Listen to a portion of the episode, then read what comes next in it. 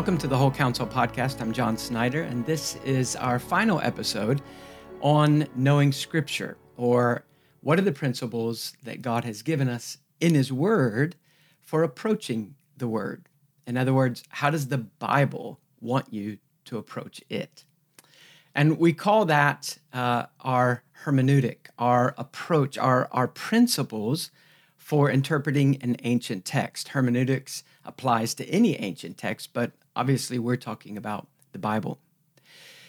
The reason we've been talking about this over the last weeks in the podcast is that without a proper approach to Scripture, without uh, good principles for how to study the Bible and not just to read it casually or even to read it through in a year, then what we're left with is the slogan sola scriptura. Scripture alone is our great authority. But it's only a slogan. And we end up being people who are completely reliant on whatever the preacher says at my church or whatever the newest book says at the Christian bookshop. Uh, or whatever someone has said uh, online. And really, that's a, a, very dangerous path for us to find ourselves on. We want to be good students of the scripture. Another reason we've been studying the principles for how to approach Scripture is that there are certain misapplications that a Christian can kind of subtly slide into if we're not careful. And these flow from the reality that the Bible is a book that God wrote and not merely a book that men were involved with. And the reality that God does give his Holy Spirit to his children. And each believer then has within himself or herself in, in a sense, the teacher. And these great realities, you know, when they're in front of our thoughts, they can tend to be misapplied in this way. We think, well, I ought to read my Bible. I, I ought to read it consistently. I, I ought to read all of it. But hard work in study, using other tools, that's, that's not essential for me because it's a book that God gave and it's a book that God teaches. So we think it's almost as if that the process of studying individual passages is not as necessary. And that would be a misapplication of that truth. Well, in our final podcast together on this topic, we want to look at the last chapter in Sproul's book where he talks about some basic tools. What are the tools that we have that would help us to really approach the scripture in the right way? Now, let me give you a couple of warnings. Good tools must not replace good principles in approaching Scripture. If you haven't really gotten under your belt the things that we've been talking about up to this point, and you just go get a good commentary, well, you will benefit from the good commentary, but it would be much better for you to understand why the commentary says what it says about this passage. What are the principles that that commentator, that Bible teacher is using as he or she is approaching a text? Why are they saying what they're saying? And you ought to be able to recognize the fundamental principles, uh, their hermeneutic for approaching a text. If you skip the hard work of the things that we've talked about leading up to this point, then the commentary or the tool that you're using will simply replace the hard work. And I have found that even though commentaries are often much better informed than I am after using all the tools that I have, still it is the process or the journey of hammering out what a text is saying, of you know enduring labor, of going back to a Bible verse day after day doing your best, asking the Lord to teach you, using all the tools that you have and the right principles. It's as if you dig your own well and you drink from that well. And the process that is involved in that sometimes is as valuable as the truths that you're learning at the end of the process.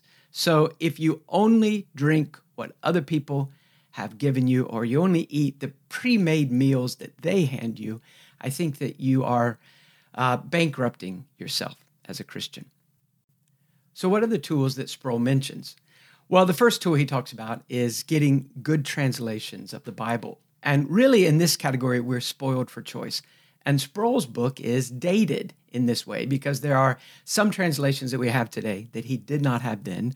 And I think they are superior to them. And so I, I want to give you kind of a quick summary of the basic categories of translation. And I'll, I'll use Sproul's words for that. Uh, and then maybe some of my own thoughts on it. And you're welcome to disagree.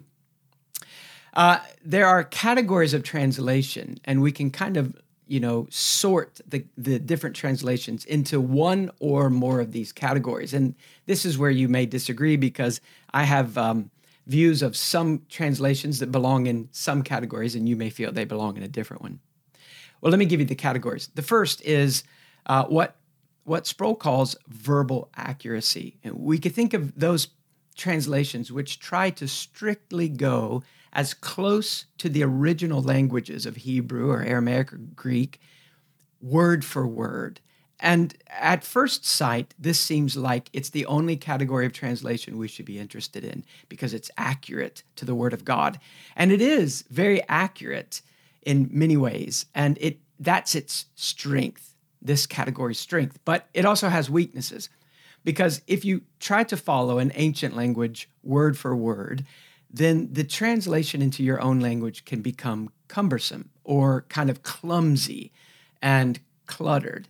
And, you can you can lose the the message. You can lose the concepts that are being given in the original language to the original audience, which they would have picked up easily by being a bit too strictly tied to the word for word, uh, almost following the order of the of the original itself. Uh, one Bible that is in that category would be the New American Standard Translation, and that is my favorite translation, but it can read in a way that's a bit stiff or wooden. And so it, it makes a great translation for personal Bible study. Um, and I use it across the board. I use it for preaching and for personal reading and for personal study. But it is a little more difficult if you're just reading through the Bible or you're reading publicly the scriptures, sometimes the New American Standard can be a bit stiff and cluttered.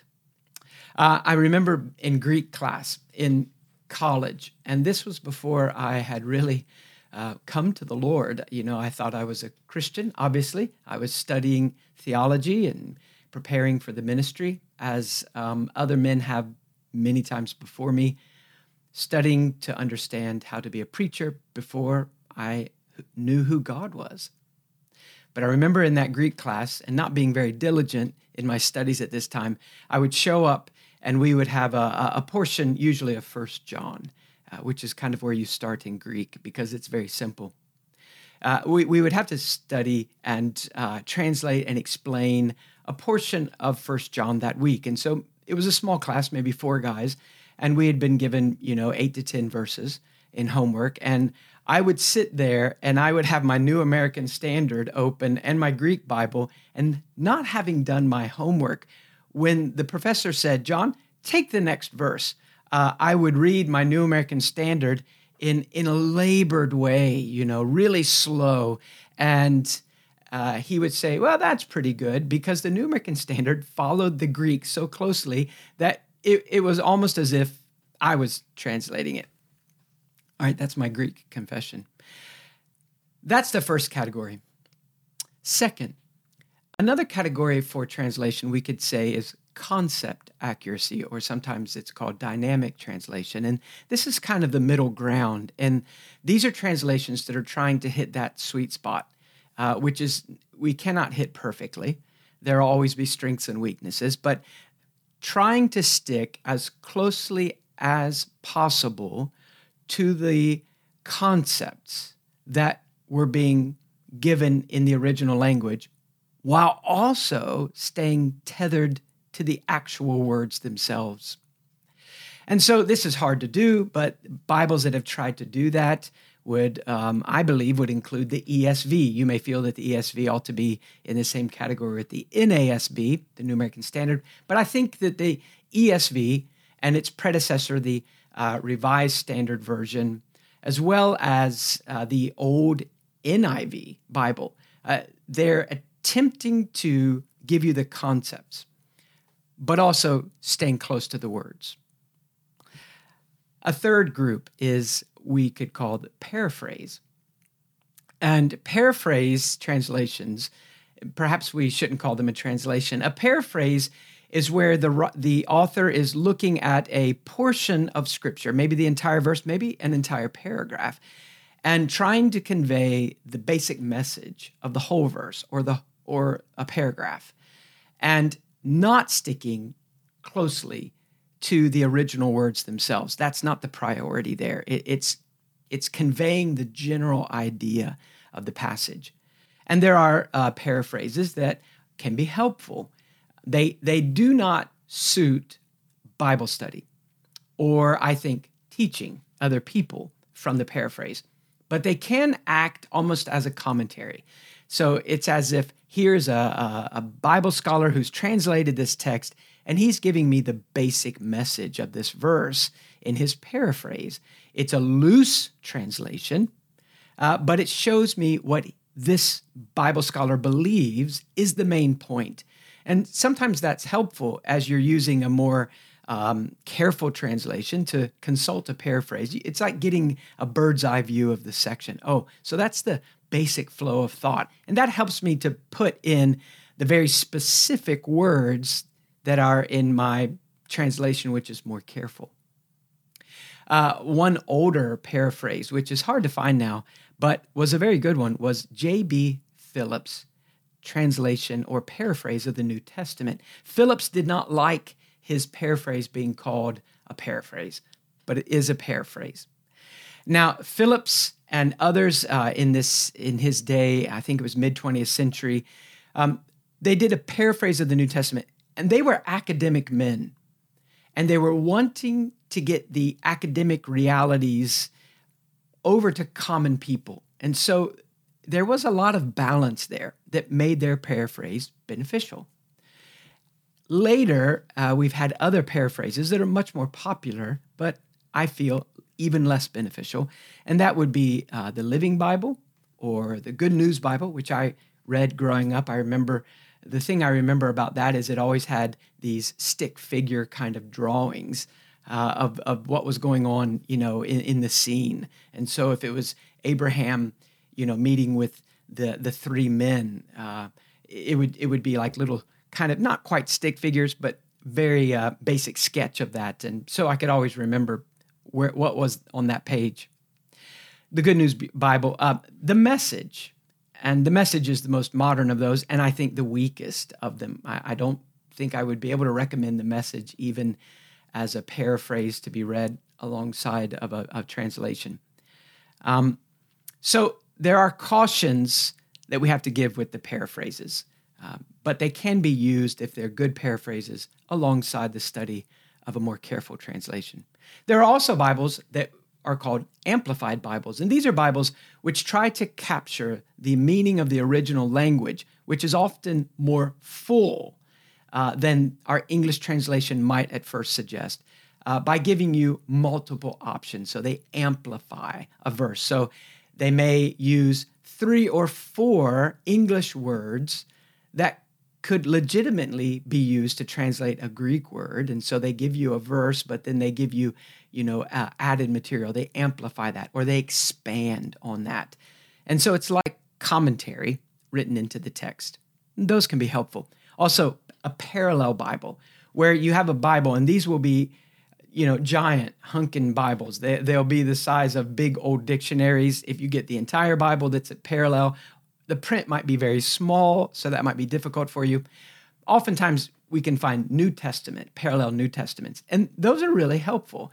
You can read three or four uh, good translations of the same passage, and they're usually in columns right next to each other. So you can see how different uh, Bible translations have approached a particular text and kind of get a full picture there. It's somewhat like a commentary on the text, and I think those can be helpful as you study. Now, another tool. Sproul mentions study Bibles. And it's funny that he gives uh, a lot of warning here because study Bibles have strengths, but they have a lot of weaknesses. And what we mean by a study Bible, and what Sproul gives a lot of warning about, would be the kind of study Bible that has a lot of commentary in the margin from some single author um, or a group of authors. So we can think of the MacArthur Study Bible. Well, it's going to be John MacArthur primarily, his comments on texts. Uh, it's I think it's it's kind of ironic because um, Sproul eventually, you know, highly involved in the Reformation Study Bible, and it has a lot of commentary. But here are the warnings that come alongside the benefits of a study Bible. First, that is study Bibles can be kind of of two different categories. They can be Bibles which give a lot of basic information that you might get from a Bible dictionary or a concordance uh, or um, other tools. And so these are given either at the bottom of the page, you know, or in the margin somewhere. And these really aren't commentary. It's not a man saying, this is what this passage is talking about, or even giving you kind of a summary of his sermon on that passage. Three major points from Romans chapter 6. So these are more kind of nuts and bolts. Not very much can be given in a study Bible, but what can fit there is put there, and it's it's basically tools, helps. And then there's the study Bible, which is primarily a comment by other authors placed in the scriptures. And Sproul warns that as you read over that, if you have a commentator, uh, the Scofield Study Bible, where Mr. Scofield puts his comments all through the margins, and uh, then if if Mr. Scofield is wrong, and I think he is wrong in a number of places, then the comments are only as good as that commentator. So there are better commentators than Scofield, but even they are imperfect. And so, uh, uh, a study Bible with a lot of kind of sermonic notes in it um, may at first be very helpful, especially to a baby Christian, but ultimately it's only as good as the commentator. Where the commentator is weak, the study Bible will be weak.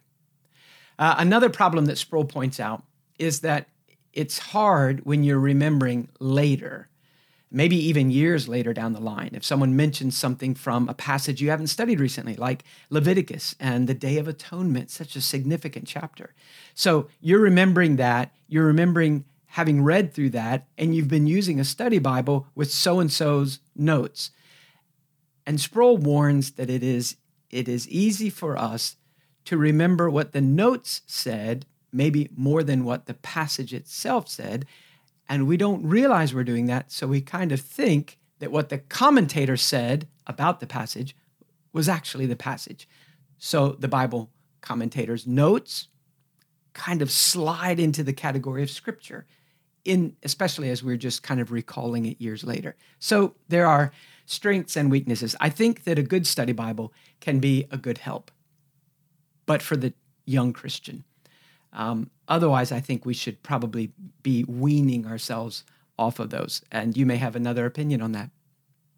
Another tool, commentaries. And I mentioned commentaries in study Bibles, but commentaries. So it's a separate book. And I think we would probably all be pretty familiar with this. This is a commentary. This whole stack here, these are commentaries. And these are some of these are commentaries. So a, a commentary is simply a book where a Bible scholar has worked through uh, a portion of scripture, either a single book or, or multiple books of the Bible. And they have explained things you need to know to understand the text more fully. So they will have explained background issues. What was going on when Paul wrote Galatians? It's pretty significant to understand those at times, especially in the epistles. The, the, the epistles, the letters written to the young churches, were often written because of a particular situation. And so understanding the basic background of that letter helps you to understand why Paul or James or John or Peter would use that wording or make that application. Uh, there are various different types of commentaries, and maybe I could just give you three categories that I usually use as I'm considering them. And the first category is uh, the critical commentary or a highly academic. I don't mean critical as in if as it's criticizing the scripture, but it's critical thinking. It, it's the it's the highest level of reading in the commentaries. It's very academic. It will rely heavily on the original languages. So if you're not used to reading on that level, that kind of a commentary can be more discouraging than helpful. And many of them spend a lot of time uh, where the commentator is an academic person responding to other academics who have written on the same passage who have a very different view. So let's say a conservative commentary writer writes his commentary and he's giving you all the Hebrew and the Greek and he's giving you all the, the grammar and he's he's giving you historic perspectives. And so you're looking at all of this and and then you find that a large portion of his comments on a single verse actually aren't explaining the verse, but they're arguing against liberal commentators who have already written or maybe from have died a long time ago, but they've become popular. And so he's saying, uh, this author says this, and this is why he's wrong, and this author is wrong here, and this is why we believe that they're wrong. That can be helpful for uh, the pastor, for a teacher, if the passage is a passage where all the people you're speaking to, they know there's disagreement there. And so you need to go to a commentary that's going to give you uh, more of the academic um, explanation why we come to certain views. Most of them, though, I find are not as helpful. Now, I want to mention two that are helpful. Uh, for the Old Testament, Keil and Delitzsch. Uh, this is an old commentary. Uh, it's a series that's kind of the gold standard for Old Testament critical or uh, academic commentaries. Uh, but Keil and Delitzsch will be often used by other commentators as they explain a passage. So I think there's this is part of a 10 volume set. Uh, it's not easy. You have to be able to read Hebrew or you have to be able to skip the Hebrew and still understand what they're saying. For the New Testament, uh, my favorite of all commentary writers is a man named John Eadie, a Scottish uh, professor in the uh, mid and late 1800s. So he represents a period in Scotland where theology was still very good, very reformed and careful, very Christocentric. And yet he doesn't skip the hard work and just, you know, go straight to the cross and give you warm thoughts about Christ. He does his work. And Edie writes only on, uh, I think there's only five volumes Galatians, Ephesians, Philippians, Colossians, and the Thessalonian epistles. So sadly, he didn't cover the, the entire New Testament. But these are called Greek text commentaries, and they are heavy on the Greek. But what sets Eadie apart is while being extremely academic and mentioning other commentators all the way back to the early church fathers uh, you know, then up through the Reformation and then post Reformation until him. He gives you the very best of the very best of the past.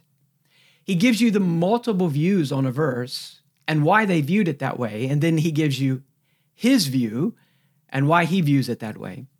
But he gives it all with the ultimate goal of being really devotion to God.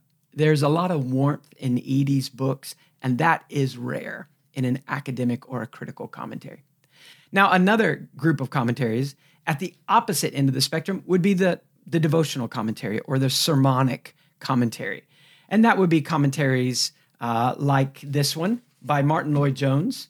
Uh, this is Ephesians chapter 6, verse 10 through 20.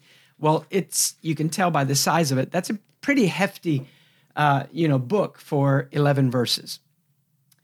But what it is, it's Lloyd-Jones' sermons on Ephesians 6, 10 through 20. And he's one of the rare kind of preachers who is not only warm-hearted and devotional, but also logical enough, and uh, you know, and his progression through passages is very logical and very slow and very thorough. So you can read his sermons, and they are in many ways like a commentary, but they are a devotional commentary, which means he's done all the work for you if we could compare academic commentaries to someone bringing you all the ingredients that will go into a meal, but it has no recipe. It's just ingredients. So there, you know, there's there's black pepper here and there's paprika here and there's salt here and it's it's just everywhere it's just dropped on the table and there's pieces of meat and there's vegetables and then there's these weird you know grains that everybody want, thinks that they need to eat today and if you're like uh, Teddy James, there, there'll be some strange thing growing in the corner that you're supposed to drink, and he promises me it'll make me healthy and live forever, but I don't like it. So you have all these weird things, and that that requires you to do a lot of work. The devotional commentaries, complete opposite. Uh, MacArthur's New Testament commentaries, any any commentary you have by Lloyd Jones, um, these will be commentaries. Mark, uh, Matthew Henry, of course, is an, um, perhaps a, the most popular and well known version.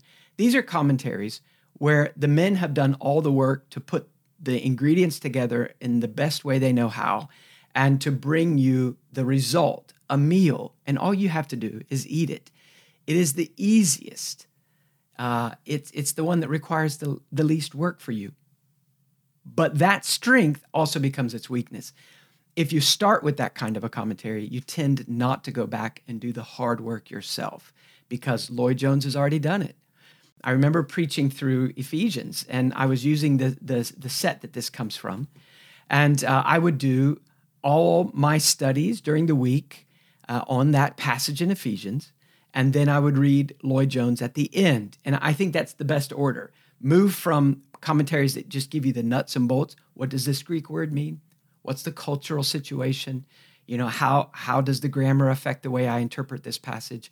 So you're reading those basic general commentaries, and then you're moving toward the more devotional, where the men have already done that work for you and given you the final product. And as I would study, I would write basically the sermon as I was wrestling with the text and using the more academic or general commentaries. And then I would read Lloyd Jones at the end and he would be so wonderful. I would take what he said and boil it down, and I would preach two sermons. And this was a Wednesday night. So I would preach a 55 minute sermon. And it was really a packed 55 minute sermon because I preached John's sermon and then I preached Lloyd Jones' sermon as the conclusion. And I remember the other elder, the other pastor at the time, was a godly and gentle older man. His name was Lanny Autry. And Lanny one time came up to me, and Lanny rarely criticized me. He was very patient with me as a young pastor. And Laney came and said to me, he said, I think you're, I think you, you've got too much material, you know. It's, it's like you preach two sermons on Wednesday night. And I realized that's exactly what I was doing. My sermon, Lloyd Jones' sermon. So be careful. Then there's this middle category in between the highly academic and the very devotional. And these are the commentaries that I think most of us will find most beneficial. And there's a wide array of them. Uh, this is uh, this yellow one is by Baker Books, and this is probably um, out of print. It's this is an older version, but you I imagine you'll be able to find it online in some fashion. And it's uh, the New Testament commentary by William Hendriksen. And Hendriksen did not live long enough to finish all the books, and Simon Kistemaker uh, finished the ones that Hendriksen didn't do. Hendriksen in this set, I think, really is the pinnacle of this kind of middle ground commentary. He gives you the nuts and bolts, he gives you the basic facts, he's done all the academic work, but he presents it to you in a way that average people can understand. You don't have to understand Hebrew and Greek, you don't have to be really good at reading to benefit from this type of commentary, but he does not give you a sermon. So you do have to do the work. It's like, if we use our illustration from earlier, it's like he brings you all the ingredients uh, for a great meal and he brings you the recipe. And the ingredients are kind of separated into their packages. And so, if you will are willing to put in the hard work, you can make a great meal from this. But you do have to put in the hard work. Everything you need is there, but it's up to you to do it. Other commentaries that I think are helpful, uh, we've done a giveaway with these. This is only one of two volumes. The New Testament commentaries, this is the second volume. It covers just the epistles, most of them, and Revelation. It doesn't cover the Gospels. And this is by a man named Geoffrey Wilson. And Wilson quotes from the older writers. It's very, um, it's very succinct. It's to the point. It helps me when I read Wilson to, to stay with the flow of the argument, especially in an epistle. uh, so I don't get bogged down in individual words and phrases and doctrines and forget the big picture. Uh, here's another, and this is uh, in a set by Banner of Truth called the Geneva Commentary Series. You'll recognize them because they have these red hardback covers. And the, the Geneva series are generally by Puritans or older writers, and they're often very wordy. So that's the weakness. The strength is they, they do deal with the text, but they're also uh, sermonic. So they're like the best of both of those categories put together. But they are often older writers, and so they require a little more sweat. This is by a man named uh, John Davenant, and um, it's. I brought this as my example because this is on the book of Colossians, and I remember uh, a very godly man saying, "Come on, you know, do you think Paul meant for us to do this to Colossians? This is Colossians is a couple pages in your Bible, but it's you know it's I, I don't know, you know, 900 pages in this book, and it's hard going. So it's worth it. But if you are teaching a Sunday school class and, and you get uh, the Geneva commentary on Colossians, you're going to have to be a good reader or you're going to have to have a lot of extra time. Um, but it can be difficult, a bit too much at times for some people. Not every Geneva commentary is that large. Let me say a couple more things about commentaries before we finish with our last category. If you don't know which commentary to use for a book. Um, there's a couple of ways to approach. You can approach it, as we've mentioned before with other books, by the publisher. Uh, Banner of Truth, Reformation Heritage Books. Uh, those aren't the only two good publishers, but those come to mind. I always search their websites or websites that carry only good books, those that I think are, are trustworthy. And I, I go to that website and I type in the name of the Bible book that I'm studying. So let's say it's First Thessalonians. Well, what I did for First Thessalonians for my own personal study is I went to a, a website called Cumberland Valley Bible Book Service, cvbbs.com. It, it's it's a discount website where only books that uh, I would think are trustworthy are put. Now there would be Baptistic books and Presbyterian books on there, so I, I couldn't agree with every part of every book on there. But these are good books and they're safe. And th- it's a much safer place to look for books than maybe a larger, kind of more generic, you know, here are um, just basic Christian books, or even much larger and much less helpful, something like Amazon. So if you don't know what you're looking for, if, if you're not looking for a specific author that you know is safe, you could go to a place like Cumberland Valley Bible Book Service.com and they will have good books. You type in First Thessalonians and maybe 30 books will show up. And what I try to do is generally I would get two or three. And I would try to get one that's pretty sermonic. I know it's going to be the sermons of that author, kind of boiled down, or something like the Welwyn commentary series, which is which I believe, you know, it's it's very sermonic but it's it's um, it's written in a way that's a good commentary, helpful, but on the devotional end. And then I would try to get one that's kind of in the middle, and maybe one that's a little more academic. And I would use those in whatever way I felt was most helpful as I was working through my own personal study of a book. If I'm working on a sermon for sermons, and so as a pastor I have more time to devote to it, I generally get about seven or eight. I used to get, you know, 13 to 15 commentaries, but I have found as I get older that I will not live long enough to read all of those. So I, I get around maybe five to eight good commentaries, a couple on the academic side, a couple on the devotional side, and the others in the middle. And I'll read all from all five to eight of those in the early days of preparing for that series. And as I do that, I usually find maybe three of them really rise to the top as the most helpful in in the most succinct manner, and uh, and then I tend to lay the others aside unless I need to look at them. So I don't know how you study for classes or sermons. Uh, if you do that, that tends to be how I approach it. I would say in your own personal studies, always move from the more nuts and bolts commentaries toward the devotional so that the devotional commentary doesn't replace the scriptures the more nuts and bolts, kind of basic commentary requires that you interact with the Bible text constantly. And that's what you want. You want to help to the scripture study, not a replacement.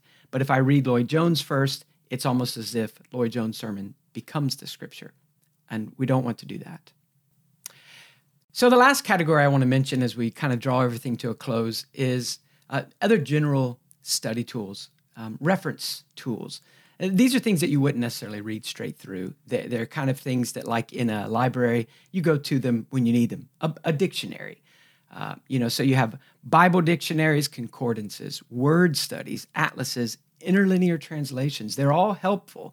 And these are these are things that are not sermonic at all. And so they ought to, if you're going to use them, use them first.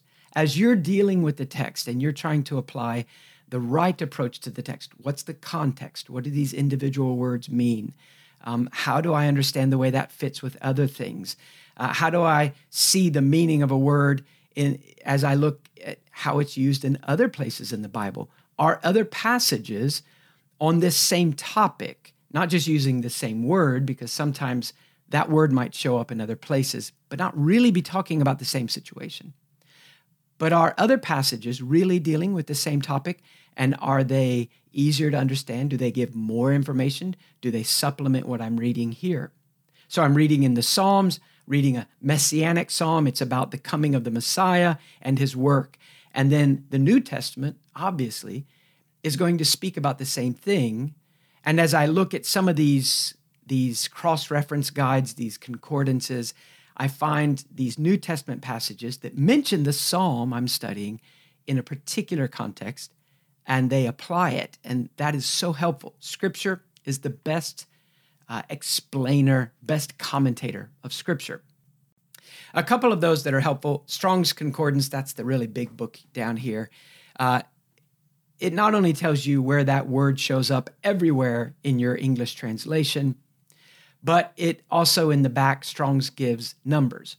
And these numbers are numbers that give you a reference for a Greek or Hebrew or Aramaic um, translation. So it's a, it's a kind of a very small and basic word study. So this word can also mean these different things and it's used in different ways. The problem with simple word studies is that you can't just say, well, this word here is used here and here and here, uh, and it's translated differently here, and therefore that's what it means here. Words always are uh, have a basic meaning, but the context is so important to how I apply that.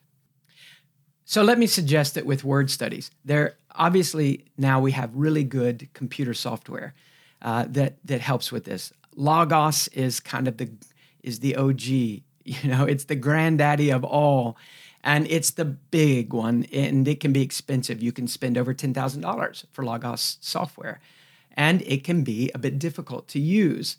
Uh, I use Logos and I use not the $10,000 version, I, I, I, use the very basic one because it helps me do good um, investigation into different words and passages um, quickly. But I prefer to use books that I can hold still for commentaries and for my Bible. But Logos helps with these kinds of things Bible dictionary kind of things, word study kind of things, atlases. It's always good to look at these maps when they apply so that you remember this is real real world stuff you know abraham's actually traveling moses and the israelites are here the next chapter they're here that's a long way away or that's right next door you know uh, israel builds two temples in the day of jeroboam and jeroboam builds rival temples up north so that that the jews don't have to go down south where Rehoboam is now ruling. You remember the split of the kingdom. Well, one is in Dan and one is in Bethel. So what? Well, if you look at a Bible atlas, you'll see that why those places are significant.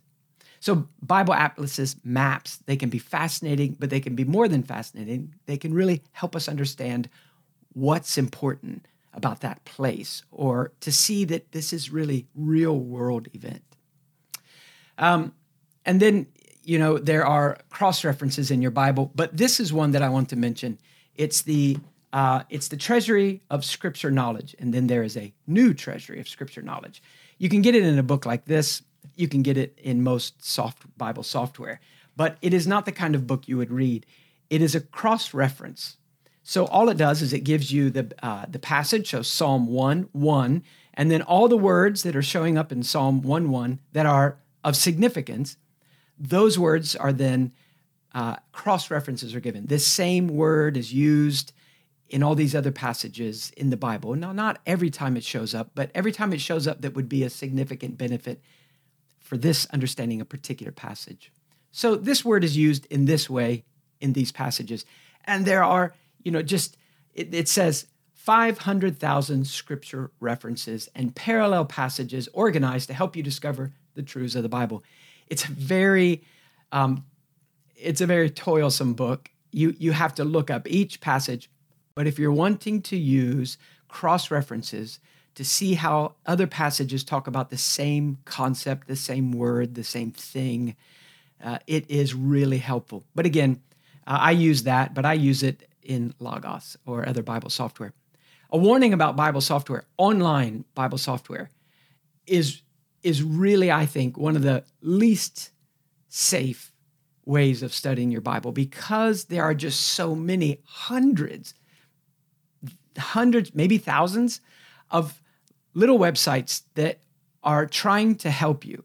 Uh, I don't think that these people have bad motives, but they that, but they will represent the theology of the person that created the website or the theology of the people they choose to put on the website. And so you'll you'll want to know what that is before you just kind of swallow it whole. And so I find that using an online Bible tool requires a lot of work from you to make sure that the authors that are being used are the best authors. And the way that they're being put on the website, they may not be put on there uh, without alteration. They may be slightly edited when they're put on there because of the length or maybe archaic language. You need to know that you need to know if the author's good and if the author's material is being presented accurately. Otherwise, you can say, well, I saw that John Owen on this website explained this passage this way, and it may not be an accurate uh, picture of what Owen said, and you can get off track. So be careful with that. Um, let me say one last thing the better the tool, the more apt you will be to let the tool either replace the hard work that you should be doing to understand the word of your God and to apply it, or even worse, the tool, because it's so good, becomes a substitute for Scripture itself. So, the better the tool that we've been talking about, the more frequently we let that tool or that person who wrote that or that group of people, we let them do the work for us. Or we let their words about the Bible become our Bible. And both of those are very dangerous. We don't want to do that. So be careful in how you approach. Don't forget the principles of hermeneutics, the right way to approach the ancient text of the Bible. Don't forget that dependence upon God with a humble heart. God, teach me that that will be primarily expressed not only in our praying as we're studying, but in our effort. If we know that God will help us and we're crying out to Him to help us, then you ought to put in the hard work to study. Dependence on God in this area does not mean that we um, sit back passively. It means we are confident enough to put in the hard work. We know it will be beneficial. Well, I hope that this has been beneficial for you, and you can go back and read what Sproul says in Knowing Scripture. There are other little books that are uh, more modern than that that deal with how to read and how to study the Bible in its different genres. And you can pick up good tools uh, on the internet, and hopefully, we can give you some of those shortcuts but before we sign off, we want to say we have our last giveaway. We've been doing a number of giveaways in this series, and our last giveaway is not on the table. It is, uh, we would like to give a, a, gift certificate that would cover the cost of a new Bible. If you are looking for a new Bible and you would like a nice one, uh, there's a company named Schuyler, and uh, they do um, different Bibles, different um, different layouts different translations. You can find them on evangelicalbible.com, for example. Uh, they are really good Bible makers. And we've been impressed with them. A lot of people in the church here have gotten them. And, and, you know, there's just every version under the sun, every every layout. So if you like single column Bible, where uh, where you don't start each verse on the left hand side, well, they've got those. If you like it where the verse does start on the left side, they've got a new version called the Stridon version. They have the Credo version. They have you know they have a Canterbury version where you know with uh, within the text you have beautiful red letter, uh, you know, kind of fancy old Bible looking uh, first letter of the first word of each chapter. Uh, they just they have everything. They're pretty pricey because of the work that goes into them. So you can see in the show notes instructions for how to um, be a part of that uh, giveaway, and we will be sending one of you um, a gift certificate for a Bible from Schuyler. Well, we're glad you were able to join us for this series of podcasts. We'll see you next week uh, as we are having an interview with um, a name that you may not know yet, but you ought to know uh, a pastor and a teacher and an author named Dr. Stephen Yuille from Canada. And uh, I have found his books very beneficial.